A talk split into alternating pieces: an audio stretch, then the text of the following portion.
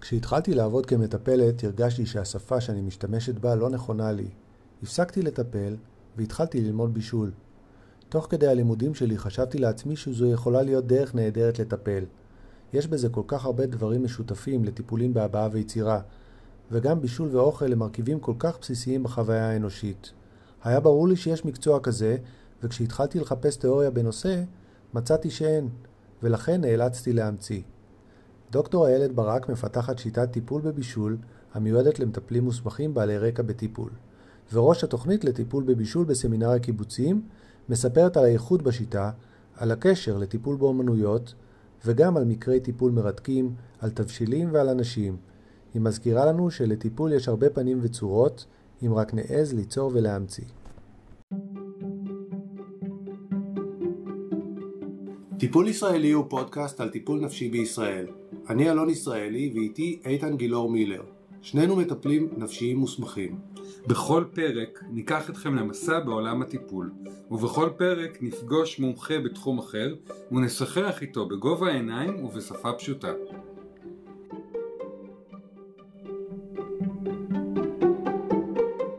דוקטור איילת ברק נחום היא מטפלת בבישול, עובדת סוציאלית וטבחית. מאז 2003 היא מפתחת וחוקרת את השילוב של בישול וטיפול. איילת החליטה לנסות ולבדוק בכלים אקדמיים את האינטואיציה של בשלנים רבים לגבי, לגבי כוחו המרפא של הבישול, וחזרה לאוניברסיטה למחקר מעמיק על טיפול בבישול. ניסיונה כולל בין השאר הנחיית קבוצות בישול לעיוורים, לחולי סרטן ולילדים על הספקטרום האוטיסטי. בעקבות ניסיונה כתבה עבודת מאסטר ואחריה דוקטורט על טיפול בבישול בבית הספר לעבודה סוציאלית באוניברסיטת תל אביב.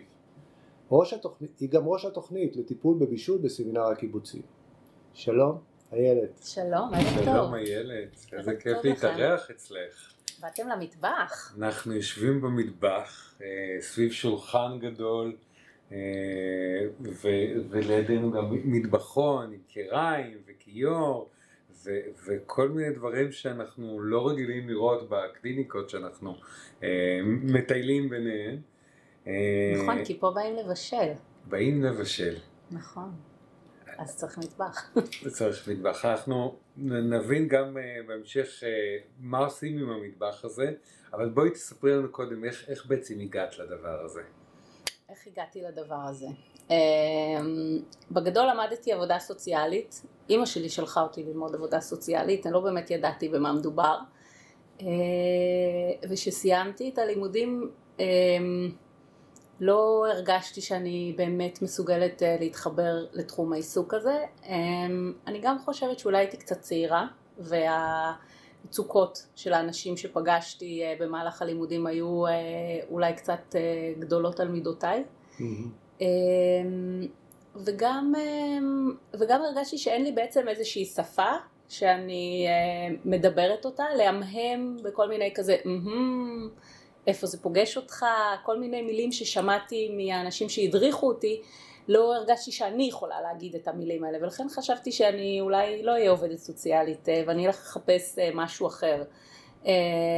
ובמהלך החיפושים פיתחתי לעצמי תחביב בישולי והכשרתי את עצמי לבישול והייתי בסדנאות ובלימודים ובאמת פיתחתי את זה כתחום יותר ויותר משמעותי בחיים שלי כאדם בוגר ומצאתי ש... שזה מקל גם עליי ושזה עוזר גם לי לעשות קצת סדר בראש ושזה מקום בשבילי לשאול כל מיני שאלות ומקום בשבילי לחפש קשרים בין אישיים ואיך אני עושה אותם ופתאום אמרתי לעצמי, אה בעצם אז מה שקורה פה זה טיפול בבישול. אז אמרתי, או, אז אולי מצאתי איך, מה אני אעשה עם ה...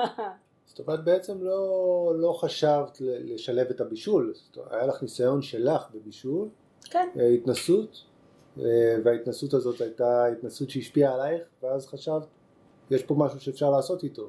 נכון, וחשבתי שזה תחום קיים, אני חייבת להודות בכנות שהייתי משוכנעת שזה תחום קיים, זה היה נשמע לי כל כך ברור, שבוודאי שאם יש כל כך הרבה סוגים של טיפולים בכל מיני אמצעים אומנותיים, אז ברור שבישול זה הרי הכי אומנותי שיש, נכון? ואז למרבה האכזבה התברר שזה לא קיים, זה לא קיים לא בארץ ולא בחו"ל ולא בשום מקום ואמרתי אני אסע, אני אלמד, אני, או הנה סוף סוף מצאתי משהו ו, ולא היה, לא היה איפה אה, ללמוד את זה וזה היה מאוד מאכזב ומאוד מצער. אה, למה זה... למה זה אכזב אותך בעצם? כי בתפיסה שלי אה, כשאתה עובד עם אה, אנשים שאתה אה, שאתה רוצה לעזור להם ואתה רוצה להיות איתם בקשר טיפולי אתה צריך לקבל הכשרה שהיא הכשרה מסודרת וראויה ועם כלים מסודרים ו... ולדעת מה אתה עושה אתה זה לא אמור להיות ככה בשלוף או, או רק אינטואיטיבי אינטואיציה זה דבר נורא טוב זה דבר חשוב אני לא מבטלת אותה בכלל אבל, אבל זה לא מספיק צריך גם צריך גם קצת הכשרה. כן. אז איך בעצם הבאת את המטופל הראשון למטבח? אה, אז קודם כל זה באמת, זה כבר היה אבוד, כי כבר לא יכולתי לוותר על זה, זה כבר היה יותר מדי חזק. אה, ואז התחלתי באמת איזשהו, איזשהו סבב של התייעצות עם כל מיני אה, אנשי טיפול שהכרתי ומכל מיני דיסציפלינות ובדקתי ושאלתי והתייעצתי ואז פשוט התחלתי להתנדב בלעשות סדנאות בישול שעם איזשהו ערך מוסף, לא התיימרתי אפילו להגיד שזה טיפול בשלב הזה וכל פעם הוספתי להם עוד איזשהו נדבך וחיפשתי עוד איזשהו אפיק בהתנדבות במשך יותר מארבע שנים. את יודעת זה מעניין כי אנחנו הרבה פעמים בפרקים בפודקאסט מדברים על מטפלים מתחומים שונים מדברים על שפה שנוצרת בינם לבין המטופלים. וככה התחלת את הריאיון בלהגיד, לא התחשק לי להגיד mm-hmm, כן? זה לא הייתה השפה שלי כנראה, ודרך הבישול את בעצם יוצרת שפה חדשה. ממש, ממש, לאט לאט השפה הזאת, היא, אה, אני, אני אגב חושבת שהשפה הספציפית, השפה הבישולית, היא שפה שנמצאת בכולנו, כי כולנו אה, אוכלים כולנו מבשלים פחות או יותר, מבחינתי גם אה, לערבב חלב בקפה או לשים, אה, או, או קורנפלקס בבוקר זה מבחינתי אה, יכול להיות בקטגוריה של בישול, אז, אז כולנו אוכלים, כולנו מבשלים, כולנו נולדנו למישהו שהאכיל אותנו, ולכן השפה הבישולית היא שפה שקיימת בתוכנו.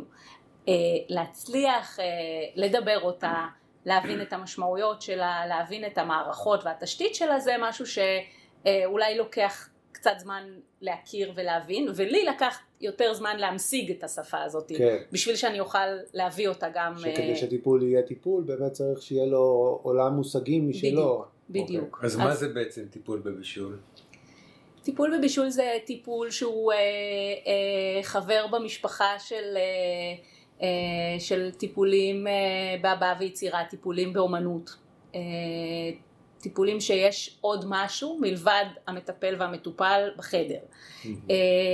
אנשים מגיעים לפה, אה, למטבח, אה, בין אם זה בקבוצה ובין אם זה באופן פרטני, ואנחנו מבשלים ומשוחחים תוך כדי מה הם בוחרים לבשל, איך הם בוחרים לבשל, עבור מי הם בוחרים לבשל, מה הם עושים עם המנות, איך הם אוכלים אותן אחר כך, כל הדברים האלה הם מבחינתי אה, אה, אמצעים להבין משהו לגבי העולם שלהם ולגבי איך הם עושים קשר עם העולם וקשר עם אנשים אחרים, גם איתי, בזמן שאנחנו מבשלים ביחד.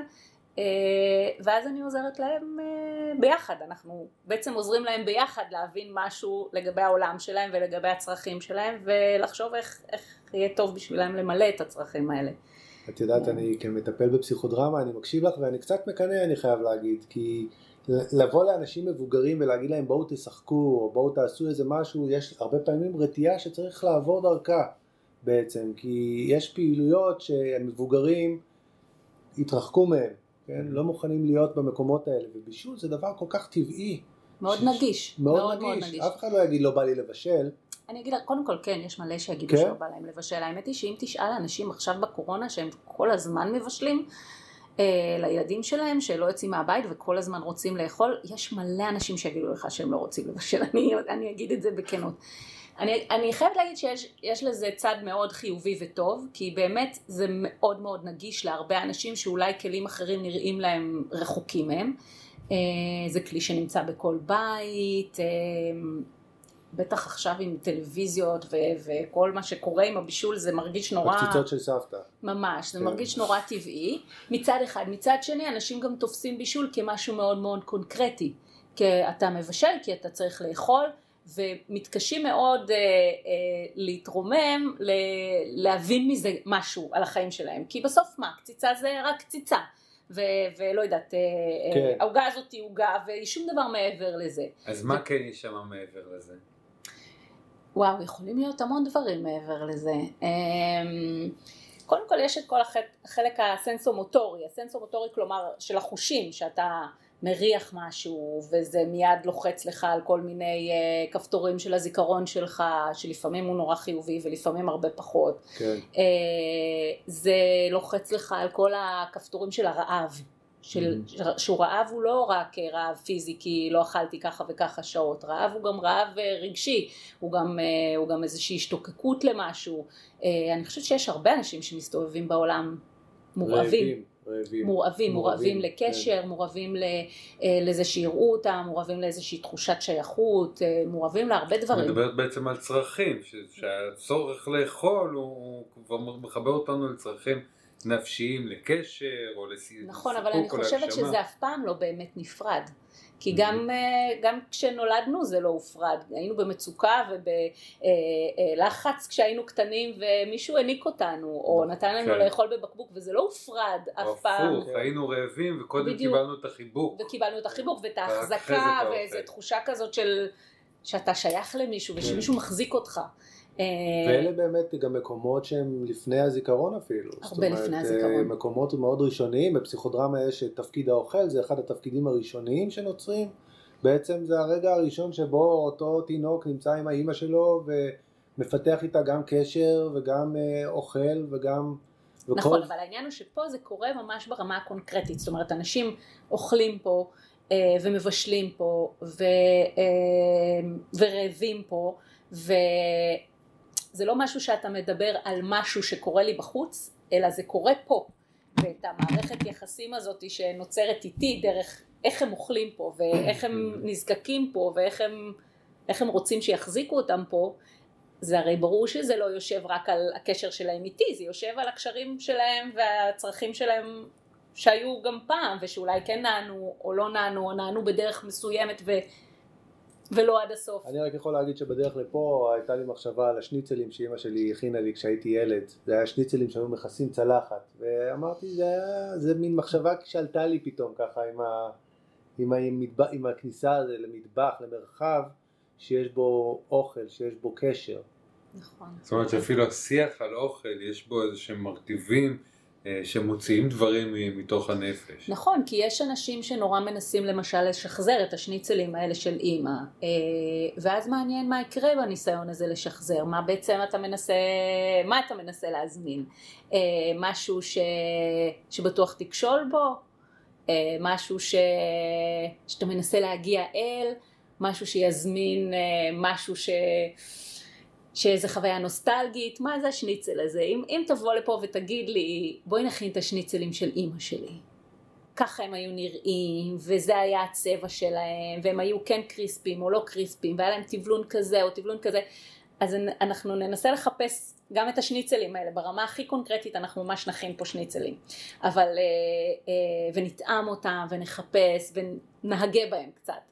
אה, ונברר איך זה לאכול אותם עכשיו כשאתה אדם בוגר. כן. אה, וגם ננסה לחשוב כזה על החוויה שהייתה לך כשאכלת את השניצלים האלה, מתי זה היה? כשחזרת מבית ספר, מי ישב איתך בארוחה הזאת, אה, איזה מין שיחה התנהלה בארוחה הזאת, איזה מחשבות היו לך כשישבת שם ואכלת את השניצלים האלה, אהבת אותם? אה, זאת אומרת שיש פה מיומנות מעבר למיומנות של בישול, זה גם המיומנות של לשוחח על מה שקורה ולהבין דרך זה גם אה, אה, כל מיני זיכרונות ותחושות ומחשבות נכון, אה, נכון.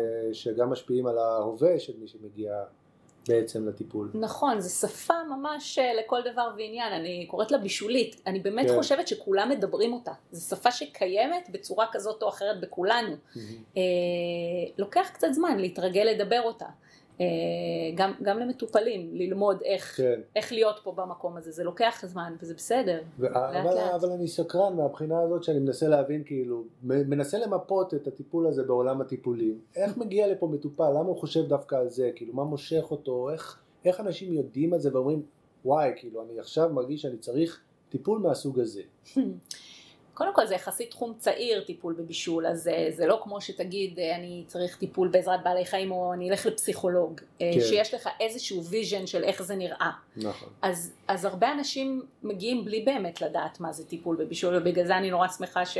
שהזמנתם אותי, כדי שאפשר יהיה אולי קצת, קצת להבין. כן. אמ, אז מטופל נכנס בדלת, סובל מ... ממה הוא סובל בעצם? כשהוא מגיע לפה נגיד? מגיעים איזה אנשים- סוג של מטופלים מגיעים? מגיעים אנשים מאוד מגוונים, אה, גם אה, בני נוער, אה, אני לרוב לא מקבלת ילדים מאוד צעירים, פשוט כי אני חושבת שלא כי אני לא אוהבת אותם, אני מתה עליהם, אבל אני חושבת שהיכולת לעשות את המעבר המטאפורי הזה קצת, ההשלכתי הזה, של, כן. שאני מדבר על האוכל, אבל אני לא מדבר על האוכל, כן, ילד עדיין מקבל את השניצל של אימא. זה כן. בסוף, זה בסוף, יש בזה איזה משהו נורא קונקרטי בלהיות ילד, שזה דבר מצוין. אז, כן. אז אני חושבת שצריך כבר איזושהי יכולת שהיא קצת מעבר אה, ביכולת השלכה, ובשביל זה אני, אני מקבלת בדרך כלל אנשים אה, שהם אה, מגיל- מגילאי התבגרות אה, ומעלה, ומבוגרים ומבוגרות, גברים ונשים מגיעים לפה. חלק מגיעים פשוט עם מצוקות חיים כאלה ואחרות, איזשהו אה, חיפוש עצמי, איזשהו משבר אה, זוגי, אה, איזושהי תחושה של אה, אה, מצוקה כזאת או אחרת, חרדה, לא מעט מצוקות גופניות שאחר כך מתברר שיש להם אה, כל מיני נפשי. היבטים אה, כן, בביוגרפיה כן. ש, אה, שהביאו למקום הזה. מהמם. אה, מגיעים אנשים אה, שמתמודדים עם כל מיני מחלות אה, נפשיות או, פיז, או, או, או פיזיולוגיות אה, זאת ושיש להם איזשהו איזה- משבר חיים. אין איזה מה- מאפיין אה, שאפשר לשים, זאת אומרת זה אנשים שמגיעים כי הם רוצים לחוות את הדבר הזה בעצם. הם רוצים לחוות את הדבר. יש אנשים שמגיעים כי הם מרגישים ש, אה, ש, שהמטבח הוא מקום נגיש להם.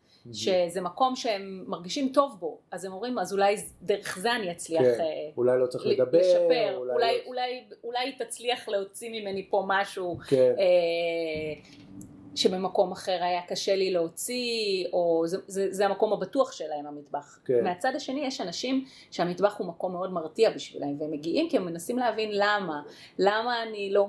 למה אני לא אוהבת לבשל, אה, למה אני כל כך סובלת מזה, אה, וכאלה. זאת כן, אומרת, יש את תשובה שני שם הקצבים. תמונה איפשהו בעבר? אה, אני אשתדל לא להיות בהכללות, בדרך כלל כן, בדרך כלל כן. אה, קודם כל אני לא חושבת שכולם חייבים לאהוב לבשל. באמת לא כולם חייבים לאהוב לבשל, הלוואי ויכולתי להגיד לאנשים, בעיקר אגב לנשים שיש מהם כזאת ציפייה אה, כן. לבשל, אה, שבאמת לא חייבים. לא כן. חייבים לאהוב לבשל ולא חייבים לבשל, ויש היום כל כך הרבה פתרונות טובים, אה, אם זה לא טוב, אז עדיף לא.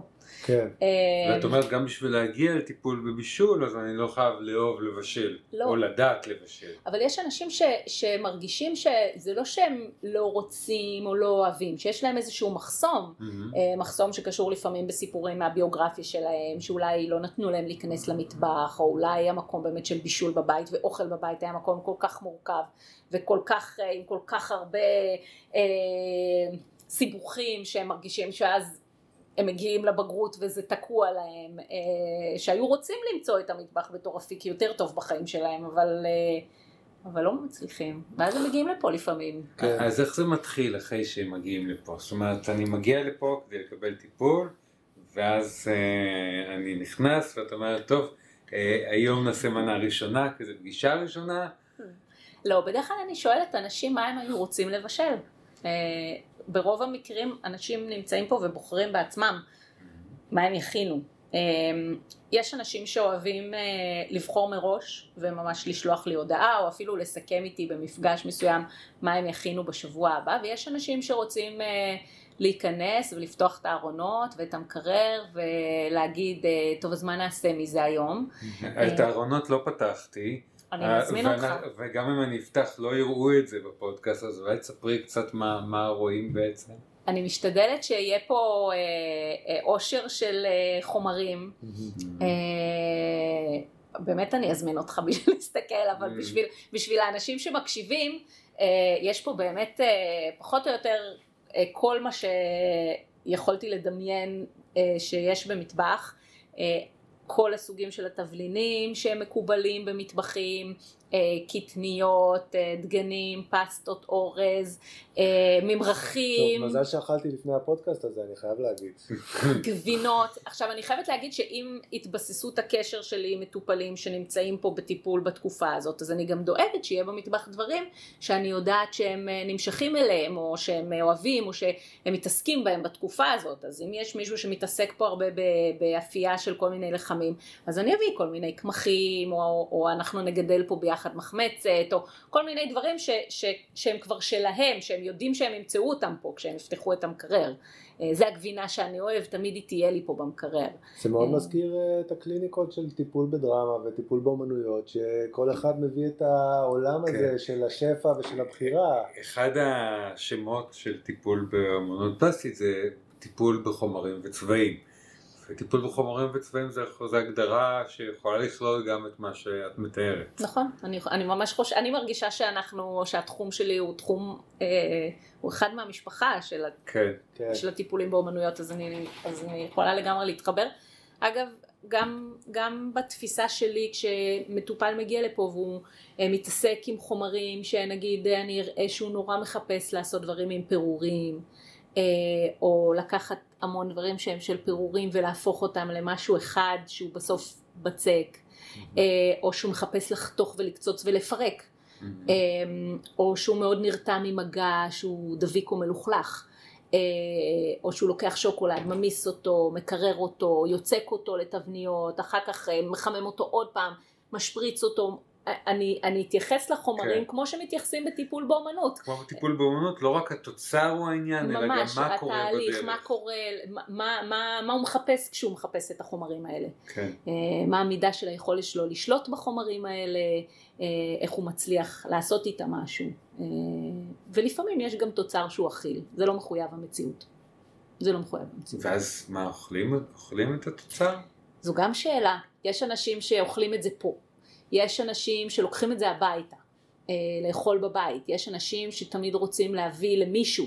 אה, זה קצת כמו קופסה באמת, זה דברים מאוד דומים, אני מרגיש מה... לא, אבל טיפול באמנות זה כאילו הקלאסי זה לשמור את הדברים בתוך הסטודיו, כן. אני לא יודע אם הלזניה. יחזיק מעמד עד השבוע ו- הבא. ופתאום כאילו, אני כאילו אגיד את לך, חוזרת מהטיפול, נו איילת, מה הבאת לנו היום לאכול מהטיפול? תשמע, זה עניין גדול, כשזה בני נוער למשל, אז uh, יש הרבה אנשים, לצורך העניין, אם מישהו מגיע הביתה עם איזה משהו כזה שהוא הכין, uh, אם מותר לו להגיד שהוא לא רוצה לכבד את בני Mm. המשפחה. כן. Uh, אני חושבת שזה חלק משמעותי בטיפול. אם הוא היה מביא יצירת אומנות שלו, והיו כן. אומרים לו, מה זה הקשקוש המכוער נכון. הזה שהבאת הביתה, או... אז זה הרי היה אותו דבר, והיית כי מחפש בטיפול להביא... באמנות בדרך כלל לא מוציאים את לא זה מוציאים, הביתה, ויש נכון. פה הבדל נורא גדול. כי- יש מטופלים גם שבוחרים כן. למשל ל- לשמור במקפיא, יש להם קופסאות שלהם סגורות שהם בוחרים לשמור דברים שלהם במקפיא כן, ו- זה ממש כמו אצלי. ו- ולא לקחת הביתה, או בוחרים לעשות פה, לאכול פה וזהו, ולא לא לקחת כלום. לפעמים הם רוצים שנצלם כדי שיהיה להם Mhm. אה, זיכרון לגבי מה הם לא, זה הכינו. נורא מורכב, כאילו, אמא הבאתי לכם כדורי שוקולד עם אשמה בפנים, כאילו זה, זה יכול להיות נכון, כבד. נכון, נכון. אני יכולה להגיד לך שיש מטופלים ש... שרוצים אה, שיאכלו אה, דברים אה, שמלאים ברגשות מאוד קשים שלהם, אה, ומכוונים. אותם שמי שיאכל את זה, זה מישהו מסוים. טוב, אמרנו שלא נדבר על פסיכולוגים מסוימים, אז נוותר על ההרחבה, כי עלתה לי מישהי, אה, אבל אה, אה, וואו, יש, יש פה כל כך הרבה ממדים שאפילו לא הייתי מודע לקיומם, גם החומרים, הצבעים, וגם הזיכרונות, וכאילו אני חושב על בישול גם כמשהו שהוא משחזר יחסים מהעבר, אבל גם אולי משהו שיש בו תקווה לעתיד. המון, המון תקווה לעתיד. אני חושבת שזה, שלבשל משהו זה ליצור משהו, ושהיכולת אה, לברוא משהו, יש מאין. שאין לך כלום, ביש. אין לך כלום ופתאום יש לך לחם. כן. היה לך קמח ומים, ופתאום יש לך לחם. כן. זה אחד הישים הגדולים נכון. שבן אדם יכול אה, הרבה פעמים להחזיק. בטיפול, בשיחה, יש המון התמקדות באין. אנחנו הרי באים לטיפול לדבר על מה שכואב לנו, מה שחסר לנו, ופתאום יש. יוצא נכון. איזה משהו מתוך הדבר. נכון. האמת היא שזה קצת תלוי באמת במטפל.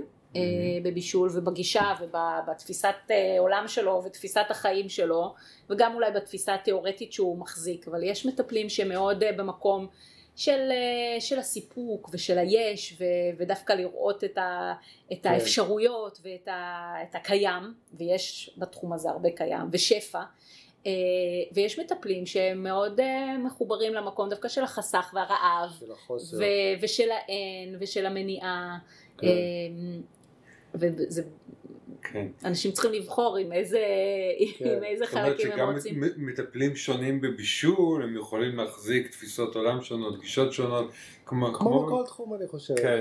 אני חושבת שזה בסוף תחום. עניין גם אנושי, לא? זאת אומרת, כן. בסוף זה מי שאתה בתור בן אדם. צריך להיות מחובר גם באיזשהו אופן למה אתה מביא איתך. אה. כן. אז אה, התחלנו באמת לדבר על מה קורה ב- ב- בתוך המפגשים. אה, איך אני כמטופל יודע ש... שזה התאים, זאת אומרת שהטיפול מצליח. קודם כל אני חושבת שכל טיפול אה, יש לו כל מיני אה, אה, אה, מדדים להצלחה. אה, אם זה טעים לך או לא טעים לך הוא לא אחד מהם. אה, אני חושבת שאם אתה מרגיש אה, שאתה קשור לבן אדם שאתה מטפל בו, אם אתה מרגיש אה, בנוח איתו, אם אתה מרגיש אה, אה, שהוא משמעותי בחיים שלך, אם אתה מרגיש שהוא מזין אותך באופן כלשהו, גם אם לפעמים קשה, גם אם לפעמים זה לא לגמרי אה, מדויק, גם אם לפעמים יש לכם כל מיני אכזבות הדדיות אה, וכישלונות כאלה שקורים פה, שהוא, שהוא משמעותי בשבילך ושהוא בן אדם ש, שאתה מרגיש אה, עוזר לך אה, להתמודד ומלווה אותך אה, ב, ב, בחלקים של החיים. כן. אה, אני חושבת, אני חושבת שזה אולי הדבר המשמעותי. כן, אני, אני פשוט חושב גם על השאלה של איתן ואני חושב על הדבר הזה של אוכל, כ, כ... נגיד אנחנו אומרים שהתוצר בטיפול הוא לא דבר משמעותי, אבל אוכל בסוף מישהו מכניס אותו לפה ויש לו דעה, כאילו אם זה היה טעים או לא טעים, יש איזה משהו שנמצא שם שאי אפשר אה, להתעלם ממנו. נכון. אה, קודם כל באמת הרבה, רוב המטופלים אה, רוצים לאכול את מה שהם הכינו. אה, ויש להם דעה ולפעמים זה יוצא להם נורא טעים והם נורא מתפעלים מעצמם והם מאוד אה, אה, נורא מרוצים מהתוצר. אה, השניצל זה בול השניצל של אימא שלי. אה, הצלחנו, הצלחנו לשחזר את זה ויש פעמים שזה זה לא זה, זה בכלל לא מה שקיוויתי, זה בכלל לא מה שרציתי. Mm, אה, אבל אה, זה בדיוק אני חושבת נקודות שיש אה, הרבה מה לשוחח עליהם והרבה כן. מה להתמודד איתם ובעיקר בעיקר להיות איתם ביחד. גם בשמחה ובהנה משהו שהצלחתי כל כך רציתי כל כך הרבה זמן ו, והנה וגם במקומות של זה לא המתכון, לא קראת אותי נכון, לא הבאת לי בדיוק את מה שרציתי, זאת לא הייתה הגבינה הנכונה. את גם אוכלת איתם עם המטופלים? נורא תלוי. אה, אני, אני, לא, לא, לא יכולה לתת לך תשובה אוטומטית. יש מטופלים שאני חושבת שזה... תמיד סימן אה, טוב אצל מטפלים שאין תשובות אוטומטיות. יש מטופלים שזה נורא נורא משמעותי להם, שאני אוכל איתם. כי, כי זה מייצר איזושהי תחושת יחד כזאת ש... שאי אפשר אה, להשיג אותה בשום דרך אחרת. אגב, בכלל, ארוחה משותפת זה אחת הדרכים הכי בסיסיות של אנשים להיות ביחד. נכון. אה, יש מטופלים שיחוו את זה כמשהו נורא נורא אה, חודר, מאוד כאילו תוקפני, אם אני אוכל איתם, או אם אני אוכל להם מהמנה. כן. ולכן אז אני בהחלט אשמור על, ה. על הצורך הזה שלהם ואני אז אולי אכבד את אותו. יושבת ואת מסתכלת על בן אדם אוכל. כן, לפעמים זה מה שהם צריכים, שאני אשב ואני אסתכל עליהם אוכלים, אה, אחתוך להם את השניצל חתיכות קטנות קטנות, אפילו אעשה להם פו, ואראה אותם אוכלים. ואביא להם כוס מים ומפית תוך כדי, והנה יש פה איזה משהו שנפל לך, ו- Mm. ואולי אתה צריך גם, לא יודעת, מלפפון ליד השניצל. השניצל שלי מככב. ב- מככב. לא. נתת אותו כדוגמה, אתה יודע, כן. זה היה חייב להופיע פה. אז אולי אפשר כמובן בעילום שם ולהביא כמה דוגמאות על תהליכים שאנשים עוברים בטיפול כזה כדי שמי שמקשיב וכרגע הבין בערך את העיקרון של הדבר הזה גם יבין מה קורה בפועל במפגש כזה. אולי איזה... קשה? אני מנסה לבחור אה, משהו ככה ש... אה, שיצליח ל- ל- לתאר את זה, כי בדרך כלל זה פשוט איזשהו תהליך, כן. שנבנה משהו גם לאורך ת- זמן. גם תהליך כזה יכול להיות מעניין באמת. אמ, אבל אה, אמ, אני יכולה להגיד ש... אה, אני יכולה לספר על איזשהו מטופל שלי, הוא מטופל מאוד ותיק, אה, אני מכירה אותו המון המון המון אה, שנים ומלווה אותו באמת באיזושהי התמודדות חיים עם איזושהי מחלה פיזית לא פשוטה. ובאמת יש לנו קשר ארוך וותיק. ואני הבטחתי לו שאני אביא משהו לפה בשביל שהוא יוכל להכין, ושכחתי את זה על השיש בבית, ולא הבאתי. אה, ובגלל הקשר הארוך והוותיק, ובגלל אה, כל הדברים, אז לא, זה בסדר, ולא קרה שום דבר, ובסדר, יהיה שבוע הבא.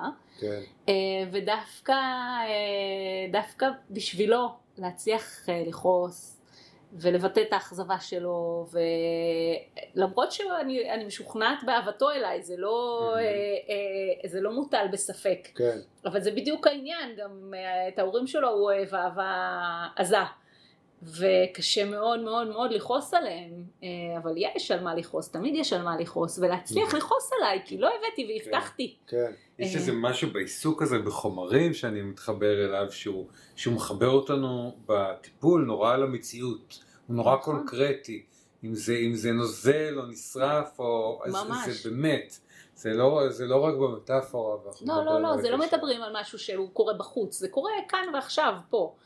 אה, או איזושהי, אה, איזושהי מטופלת שהייתה בעבר, אה, שהיא הייתה, היא הייתה נכנסת לפה. אני, אני לא חושבת שהיה ארון או מגירה או משהו שנמצא פה שלא יצא החוצה. מהמם. שהיא לא השתמשה בו באיזשהו אופן, אה, שהיא לא, זאת אומרת היא הייתה משתמשת במשהו, אם היא הייתה מלכלכת כף, אה, ממיסה שוקולד או משהו כזה, אם זה היה, אה, היא הייתה מניחה את זה איפה שזה פחות או יותר צנח, כן. והמקום היה נראה כאילו עבר עליו,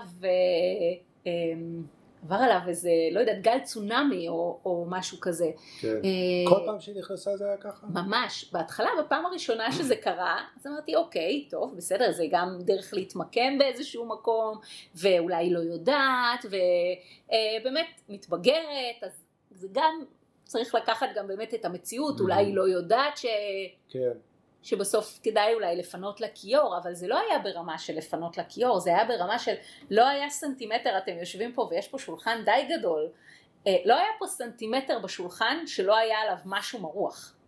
אה, כמה זמן זה טיפול שהיא הצליחה לפרוס כל כך?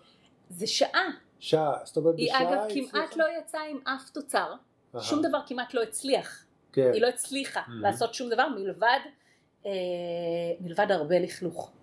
אז בעצם אה, הצליחה להביא איזה משהו שהיא חובה לתוך החדר ולתת לך אה, להיות איתו כשהיא הולכת. ממש, עכשיו לקח לי הרבה זמן וגם אני חייבת להגיד שבהתחלה זה אפילו קצת מכעיס כי, כי בסוף אני נשארת פה עם איזה, עם איזה תחושת חורבן אה, ואולי של גם המקום. מטופל שמגיע עוד ועם כמה מטופל רגעים. שמגיע ככה, איך שהבנתי שעם זה אנחנו מתמודדים אז גם קצת ריווחתי Mm. את, ה, את, ה, את הטווח בין הפגישות כי, כי הבנתי שזה לא, שזה לא אפשרי אמ, ואחרי שהתגברתי על הכעס וניסיתי להבין קצת בעצם מה, אז, מה, אז מה היא אמרה לי בבישולית אם כבר אנחנו מדברים כן. על שפה ואיך אני מתרגמת את זה למשהו אה, וזה הסתדר מאוד, אה, מאוד הגיוני עם הרבה חוויות חיים שלה בבית ספר, עם חברים, אה, איזה, איזה, מין, איזה מין תחושה שהיא כל כולה חורבן, שהיא כל כולה כעס, שכולם כועסים עליה וגם היא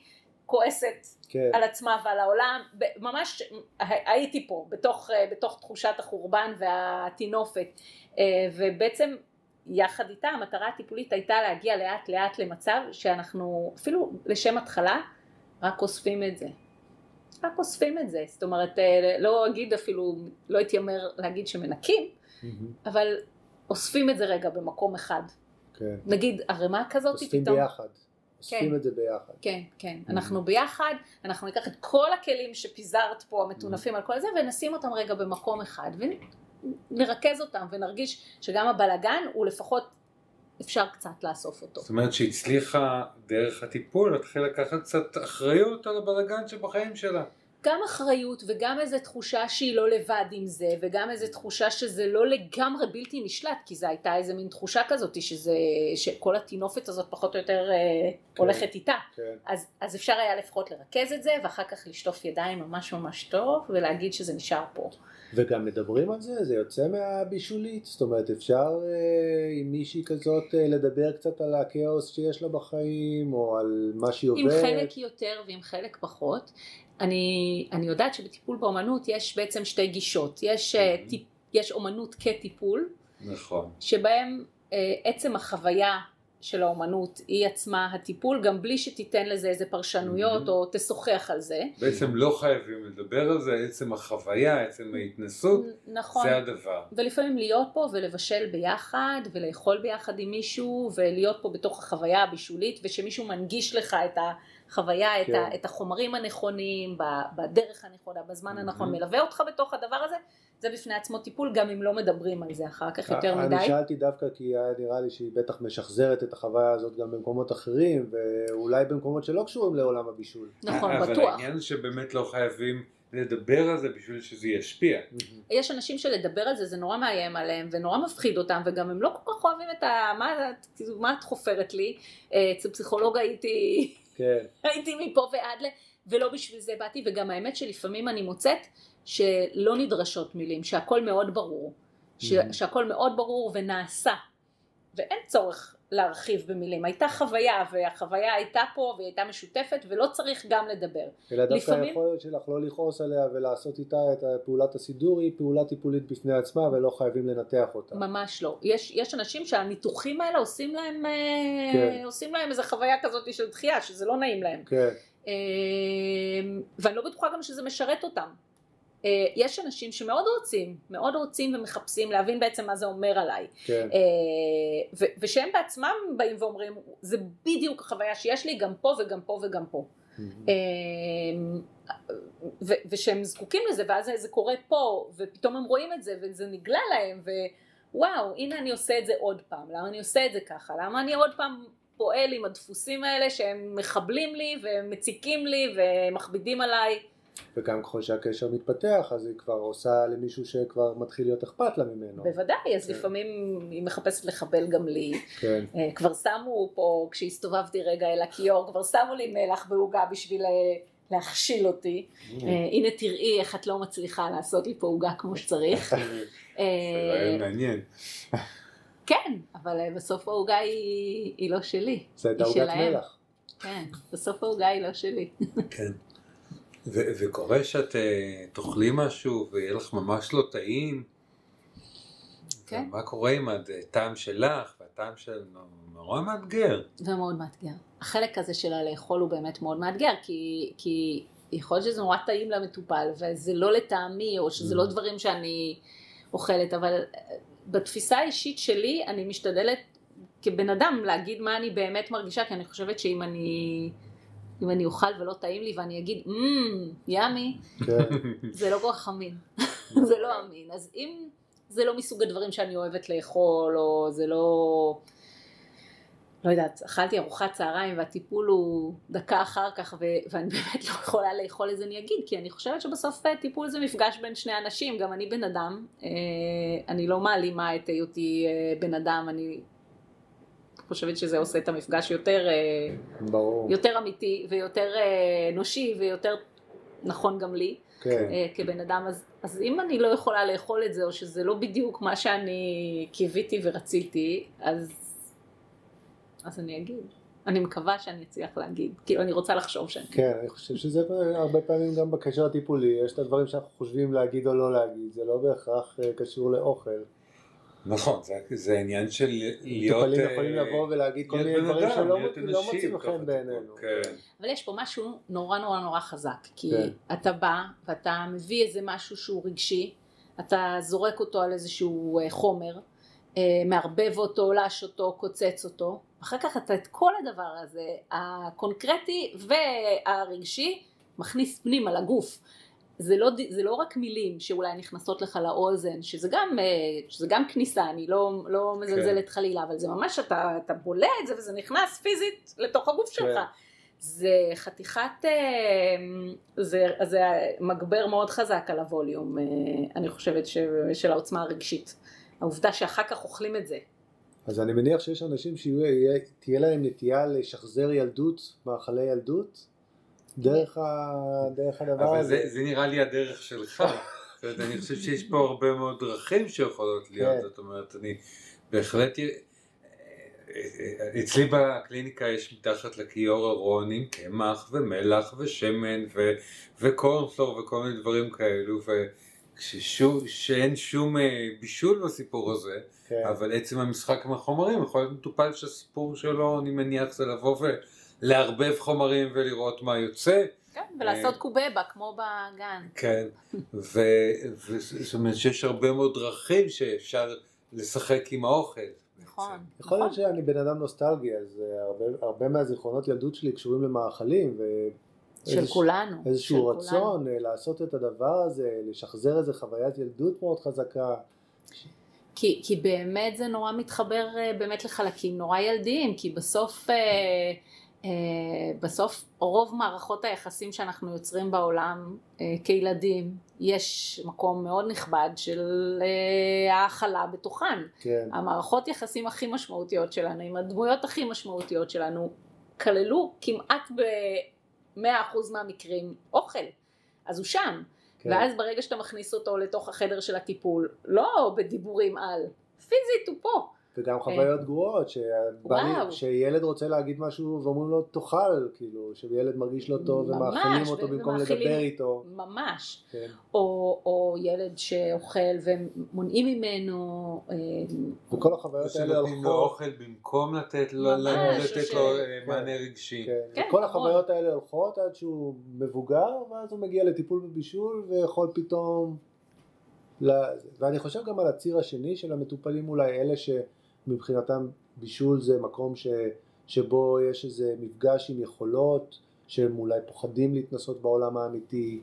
אה, אני חושב דווקא על מקום של פוטנטיות, על, על, על מקום של אה, או חרדה חברתית, או חרדה, חרדת ביצוע, ודווקא פה זה גם אפשרות אה, לעבוד על זה. ממש, תשמע, אנשים אה, שמגיעים באמת מהמקום שהמטבח הוא המקום הנוח שלהם, אה, אני חושבת שלהיות מטופל באופן כללי זה מקום מאוד פגיע.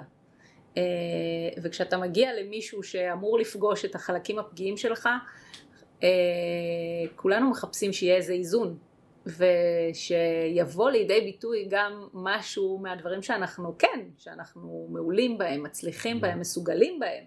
אה, ואז האנשים האלה, המטבח הוא המקום של, ה, של המסוגלות שלהם, וזה עושה אולי איזשהו איזון על החלקים שיותר קשים כן. להם. אני גם חושב על זה שפתאום שהאוכל, בניגוד לעמדה של הדרך שתיארת ש- שמייצג את העבר, בכל בית יש, יש תפקידים בהווה, יש לנו תפקידים ו- וחלק מהתפקידים באים לידי ביטוי באוכל. מה? התפקיד? למה רק חלק? יש מי שפותח את העוף, ויש מי ש... כן, זאת אומרת ש- ש- שהקשר שלי עם מי שנמצא איתי בבית הוא קשור לאיך אנחנו מתנהלים סביב האוכל. ממש. אם אני מביא פה את התפקיד, נו מה תכיני לי היום? או מה היית, מה הכי מתאים לך שאני אכין לך? זה כבר מספר משהו איך על אתה לא אני יודע בבית. את זה? אחרי כל השנים שלנו ביחד, אתה צריך לשאול אותי? אתה לא רואה אותי? כן. אבל זה ברור לך שזה דיאלוגים שאנשים מנהלים בבתים כל הזמן. מה שחשוב לי להגיד שזה באמת כבר מדבר על ההווה, זה לא אוכל כסממן על משהו שהיה פעם, אלא על איך הבית שלי מתפקד עכשיו. כל כך הרבה מהדפוסים המשפחתיים, אה, ת- תושיב אה, אנשים בארוחת ערב משפחתית, לא כזאתי של יום שישי בערב עם כל המשפחה, כן. כזאתי החביתה סלט שבע אה. קוטג', שבע כן, וחצי כן. בערב, אתה יכול להוציא כל כך הרבה מידע אה, על המשפחה הזאת והדפוסים של הקשר שלהם מ- מהדרך שבה הם אה, אוכלים, אה, ממה יש על השולחן, איפה הם יושבים, אם יש מקומות קבועים, אין מקומות קבועים, מי מניח על השולחן, מי מפנה את השולחן, מי בישל את האוכל, מי קנה את האוכל, מי עושה את הכלים, וואו. מה עם פסיכודרמה ובישול? זה נשמע לי דבר שכאילו בא לי כבר להרים פה סצנה. נו, בוא, בוא. אוכל וכיסאות. בוא, תזמין אותי, יאללה. השאלות האלה ששאלת עכשיו אלו שאלות שאת שואלת בתחילת טיפול? אם, אה, אם אני פוגשת משפחה, וגם זה קורה לי, Mm-hmm. אה, ויש משפחות שמגיעות כמשפחה לפה, אה, אז אני, אז אני, אני שואלת ואני גם רואה, אני זאת לא אומרת, אפילו תגיע לא צריכה משפחה, ההורים, הילדים, או בני- ואנחנו- או זוגות, או זוג, כן, גם, גם, גם הורים עם ילדים, וילדים. כן, כן, ואנחנו ואז נבשל מכינים ביחד, פה ארוחת ערב? כן, יושבים ואוכלים ארוחת ערב, כן. יש לי משפחה שלא אוכלת ארוחת ערב ביחד אף פעם, אין להם אפילו שולחן בבית, אין את הפונקציה הזאת ש... אין שולחן אוכל. אין שולחן אוכל. יש שולחן לוולט אבל? מה? לוולט יש שולחן? אה, כן. אני- אני מכיר יש, כאלה- יש עמדת קבלה. אני מכיר מטופלים שאומרים "אה, השולחן הוא כולו אה, ערימה של בלאגן וזה ואוכלים. כן, של כביסה שלא קיבלתי. כן, בכביסה שלא קיבלתי. כן. אה, ו- אז פה הם באמת יעשו מספר ארוחה. כזאת? כן, יעשו זה היה? המקום שבו הם עשו שהם את התאמנו על הארוחת, הדבר הזה כן, בעצם. את ארוחת הערב המשפחתית היחידה שלהם בשבוע, אה, וישבו לדבר אחד עם השני בזמן הארוחה, שזה בכלל היה פונקציה שהיה לקח זמן אה, לייצר אותה, אה, להתעניין אחד בשני, להסתכל אחד בשני בצלחת, לבדוק אם... אה, אם אתה עשית את הערבוב הזה של הכמה רטבים ביחד, אם זה טעים, אולי נבדוק גם. אה, אם אני אוהבת עגבניות, לא אוהבת עגבניות, אולי אם נשים לי עגבניות דווקא ב- בכוח, אם מישהו יודע שאני לא אוהבת עגבניות בסלט, וואו, אני ישמרו חושב על לי. האינטימיות הרבה הזאת, האינטימיות הזאת. מה את עושה ב- במצב כזה?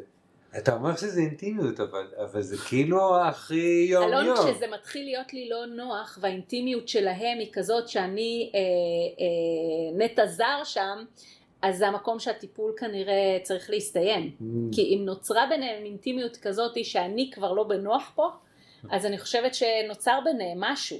אה, בדרך כלל. אני פוגשת אנשים שהם בניתוק כזה ש... שהם רוצים שתתערבי. שהם לא יודעים... שמזל שיש פה מטפלת שקצת מרגיעה את הרוחות, שהם לא יודעים לנהל. שיחה כזאת של מה עשיתם היום, איך היה, מה היה בבית ספר, מי נפגשתם, איך עבר היום שלכם, אה, אה וואו עם החבר הזה וכזה, כאילו את השיחה הזאת שאנשים פשוט מנהלים אה, בזה וברור שהשארנו את העגבניות בצד כי אתה לא אוהב עגבניות בסלט וכאילו ברור שלא נשים לך. כן. אז תגידי, איך אנחנו מוצאים מטפל בבישול? אה, איך מוצאים מטפל בישול? אז איך אני יודע שהוא מטפל ולא מישהו שמבשל מצוין והחליט לי... אה, אז כי- כל אה, כי כל פרק אנחנו באמת מראיינים עובדים סוציאליים, פסיכולוגים, לכל אחד מהם יש את האיגודים שלו, כן. ואת הפנקסים שלו, ואת נכון, ההכשרות שלו. ו- ופה זה תחום כזה צעיר, כן. וכל אחד יכול להגיד שהוא מטפל בבישול, איך- ואז איך אני אדע שאני כן. לא... אה, אז קודם כל יש בארץ אה, כבר 15 שנה לימודי טיפול בבישול, ולכן שאלה אולי ראשונה ששווה לשאול זה אם, אם הוא למד את התחום במסגרת אקדמית מסודרת. מכיוון שלוקח זמן להכיר בתחום טיפולי בארץ כתחום, אה, אז אנחנו בתוכנית שלנו אה, מוודאים שכל מי שנכנס לתוכנית מלכתחילה הוא אדם עם רישיון לעסוק בטיפול במדינת ישראל מכל דיסציפלינה טיפולית אחרת, כלומר יכול להיות שהוא היה עובד סוציאלי לפני שהוא נהיה מטפל בבישול אבל יש לו אה, אה, הכשרה והסמכה לעסוק בטיפול, יכול להיות שהוא היה פסיכולוג לפני שהוא אה, את אה. מדברת על התוכנית בסמינר, יש עוד תוכניות בסמינר הקיבוצים? בטיפול בבישול אין, אה, אין עוד תוכניות אה, זאת בארץ. אומרת שאם אני מטופל ואני מחפש מטפל בבישול, אני, ואני יודע שהוא סיים את התוכנית הזאת, אני יודע שהוא גם היה מטפל לפני נכון, זה בתחום נכון, אחר. אתה יודע שיש לו רישיון לעסוק בטיפול ושיש לו את ה... לכן את ההסמכה ואת ההכשרה המסודרת ושאתה יכול להיות אה, אה, רגוע לגביו. כן. כן, זאת אומרת, קודם כל, שלפני שהוא יהיה מטפל בבישול, הוא יהיה שהוא יהיה מטפל. מטפל. נכון. ואנשים מגיעים אה, לפעמים באמת, אני חושבת שזה באמת אחד הדברים הכי יפים, וככה קצת אה, בטרם התחלנו להקליט, קצת קשקשנו על זה. הדבר הנורא יפה שקורה פה בזמן הלימודים זה שהלימודים מתקיימים בקבוצה, ממש פה מסביב לשולחן הזה. אה, ומגיעים אנשים שהם אה, מרפאים בעיסוק במקור, ומגיעים אנשים שהם פסיכולוגים במקור, מטפלים באומנות, או אה, עובדים סוציאליים, או קלינאי תקשורת. ומנהלים פה בזמן, בזמן הלימודים שיח שהוא מאוד מאוד מעורבב ומשולב ומאוד אינטרדיסציפלינרי, זאת אומרת שהוא לוקח את כל התיאוריות האלה וזה נורא יפה כי בכל אה, גישה כזאת מסתכלים בדרך כלל על העולם דרך איזושהי זווית. אה, מרפאים בעיסוק הסתכלו על ה, באמת אה, איך אתה נוגע בחומרים, אם אתה יודע לווסת את הכוח כשאתה מרדד ב, את הבצק עם המערוך, אה, אה, אם יש לך רגישות חושית או אין לך רגישות חושית.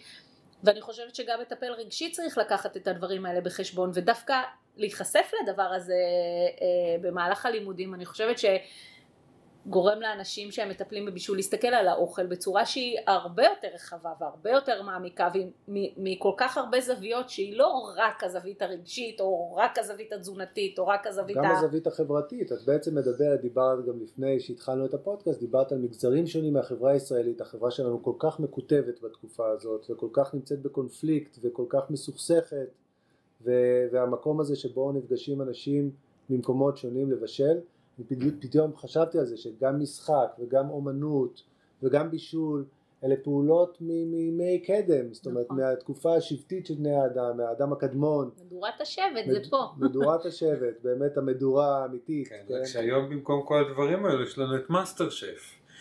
זה גם כן סוג של שזה מדורת נושא השבט. מצער. אבל- אם אנחנו מדברים על, על, על, מדורת. השבט הזאת, כן, אם מדברים אבל על תראה, באמת השבט, מגיעים אז מה אנשים- קורה פה באמת שמגיעים כל מיני אנשים מכל מיני מקומות ועכשיו צריכים פתאום לבשל ביחד? אז קודם כל לפעמים אה, אה, חלק מהקונפליקטים של, של המדינה שאנחנו חיים בה עולים פה. כן, אה, אה, אם אנחנו נצליח לשמור פה על כשרות, איזה מין כשרות, אם יקבלו את זה, או, או למה נשמור פה על כשרות ואיפה הזכויות שלי כאדם חילוני אה, אה, לאכול פה איך שאני רוצה ומה שאני רוצה. ואם אתה לא שוטף את הפטרוזיליה בדרך מסוימת אז מישהו אחר לא יוכל לאכול את זה פה. אה, או אם תשים יין אז אה, אה, מישהו ששומר על אה, חלל לא יוכל לאכול את אה, מה שאתה, מה שאתה עשית פה. אם היין אפילו יהיה על השולחן יכול להיות שזה יחווה כמשהו פוגעני. אז אני חושבת שזו הזדמנות מדהימה כי דרך התפיסות של האוכל אתה מבין גם משהו לגבי איך אנשים מנהלים את החיים שלהם במקומות שהם כן. לא הבועה שאתה חי בה. כן, אה, זה דבר מאוד מאוד יפה, אה, לפעמים קונפליקטואלי, זאת אומרת זה לא תמיד עובר אה, בקלות, זה לא תמיד אה יופי נדבר על זה באיזה אה, שיחת אה, כן. אקדמיה כזאת אה, מפונפנת, לא זה לפעמים אה, את לא שטפת לי את זה ואני לא אוכל את מה שאת הכנת. וזה יכול לחוות כפגיעה נורא נורא גדולה אבל את, את לא יודעת איך אה, לשטוף פטרוזיליה ככה שזה יהיה כשר. אה, אז, אז זאת אומרת האלמנטים של טיפול קבוצתי מופיעים גם פה בעצם שיכולים להיות קונפליקטים והרצון להיות חלק מקבוצה מול רצון להיות אינדיבידואל, כן, ואם אני טבעונית, אז מה שמתם פה ביצים על השולחן, זה פוגע בי, זה זה, רואים אותי, יכלילו אותי, לא יכלילו אותי. ובעצם את מדברת על. מסלול ההכשרה, אבל זה, זה באמת אלמנטים שהם אה, מתאימים לטיפול קבוצתי. ו- בוודאי, זה אה, קורה אחר כך אצלנו בטיפול. ב- במרפאה שאני עובד בה, אז יש גם טיפול קבוצתי באמצעות בישול. נכון. והסיפור הזה של איך אנחנו עושים ביחד, וכמה כל אחד אה, נותן, וכמה, מה ואיזה תפקיד אני לא, ו- בוודאי, ואיזה כן. תהליכים יעברו עליי, וכמה אני אביא את עצמי, וכמה יראו אותי, וכמה יקבלו אותי, ו, ואם אני אצליח להשמיע את קולי ולהגיד שאני אוהבת את הבראוניז שלי ככה וככה, ו, ואם יכבדו את זה, ואם יקשיבו, ויהיו מוכנים ואפילו איך לנסות. מחליטים ביחד מה אוכלים היום. ממש. אני יכולה להגיד שהיה פה איזה, לא, לא, ב, לא במחזור האחרון שסיים, אה, לפני אה, שנתיים אני חושבת, הייתה תקופה נורא נורא סוערת של אה, כל מיני אירועים, אירועים קשים שהיו, שהיו בארץ ו...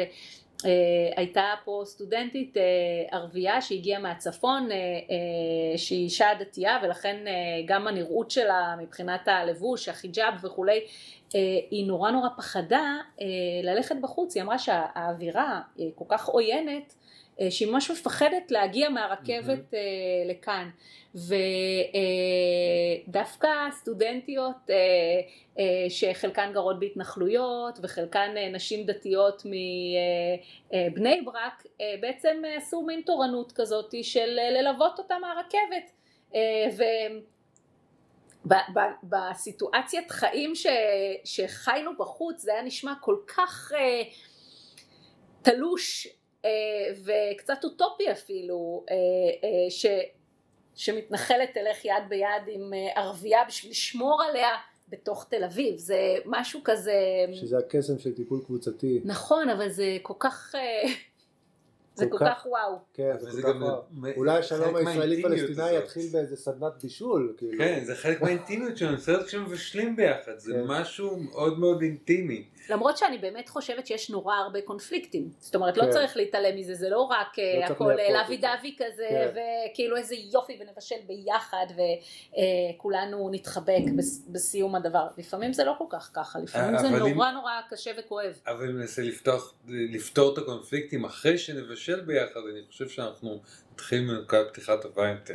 עצם העובדה שאנחנו יכולים לשבת ביחד לשולחן אה, היא כבר בעיניי אה, לא כן, מעט. כן. אני לא קופצת אה, אפילו לפתור את הקונפליקטים, זה נראה לי מרחיק לכת, אבל כן. אם נוכל לשבת, רק להגיד אפילו שאנחנו, ש... קשה לנו, שאנחנו כואבים, שאנחנו מרגישים שלקחו לנו, או mm-hmm. שאנחנו מרגישים שלא רואים, או שלא מבינים. חושבת ש... זה מעניין שבפרק הזה עברנו מחוויות מאוד אינדיבידואליות לזוגות, למשפחות ולקבוצה ובישול בכל אחד מהמקומות האלה משחק תפקיד גם דומה וגם שונה. אה, נכון, נכון. זה, זה מה שעושה את, ה, את הטיפול הזה כל כך מעניין למטפלים, כי הם יכולים לחוות uh, כל כך הרבה זוויות uh, בעשייה שלהם ו, ולראות את זה מכל כך הרבה נקודות מבט. בסוף אנחנו כולנו גם אינדיבידואלים וגם חיות קבוצתיות, אז... נכון. אנחנו יום אחד נעשה איזה פרק על uh, טיפול ופוליטיקה. ו... וואו, חשוב וזה, ומעניין נורא. אבל זה יהיה בהמשך. בינתיים אנחנו, היה לנו מאוד מאוד מעניין. היה לנו מרתק. תודה. ממש. איזה כיף שנתתם אפשרות, זה, זה תחום ש, שאני חושבת שכדאי אה, להכיר אותו, ו, וגם אה, נתתם לי הזדמנות טובה, אני חושבת, לספר עליו. תודה, תודה רבה איילת, היה מרגש ומרתק, תודה. תודה. זהו, כאן הסתיים הפרק. אם אתם מכירים מישהו או מישהי שהנושא של הפרק הזה יכול להועיל להם או לעניין אותם, שתפו אותם בפודקאסט טיפול ישראלי או בנושא של הפרק הזה. תודה ולהתראות.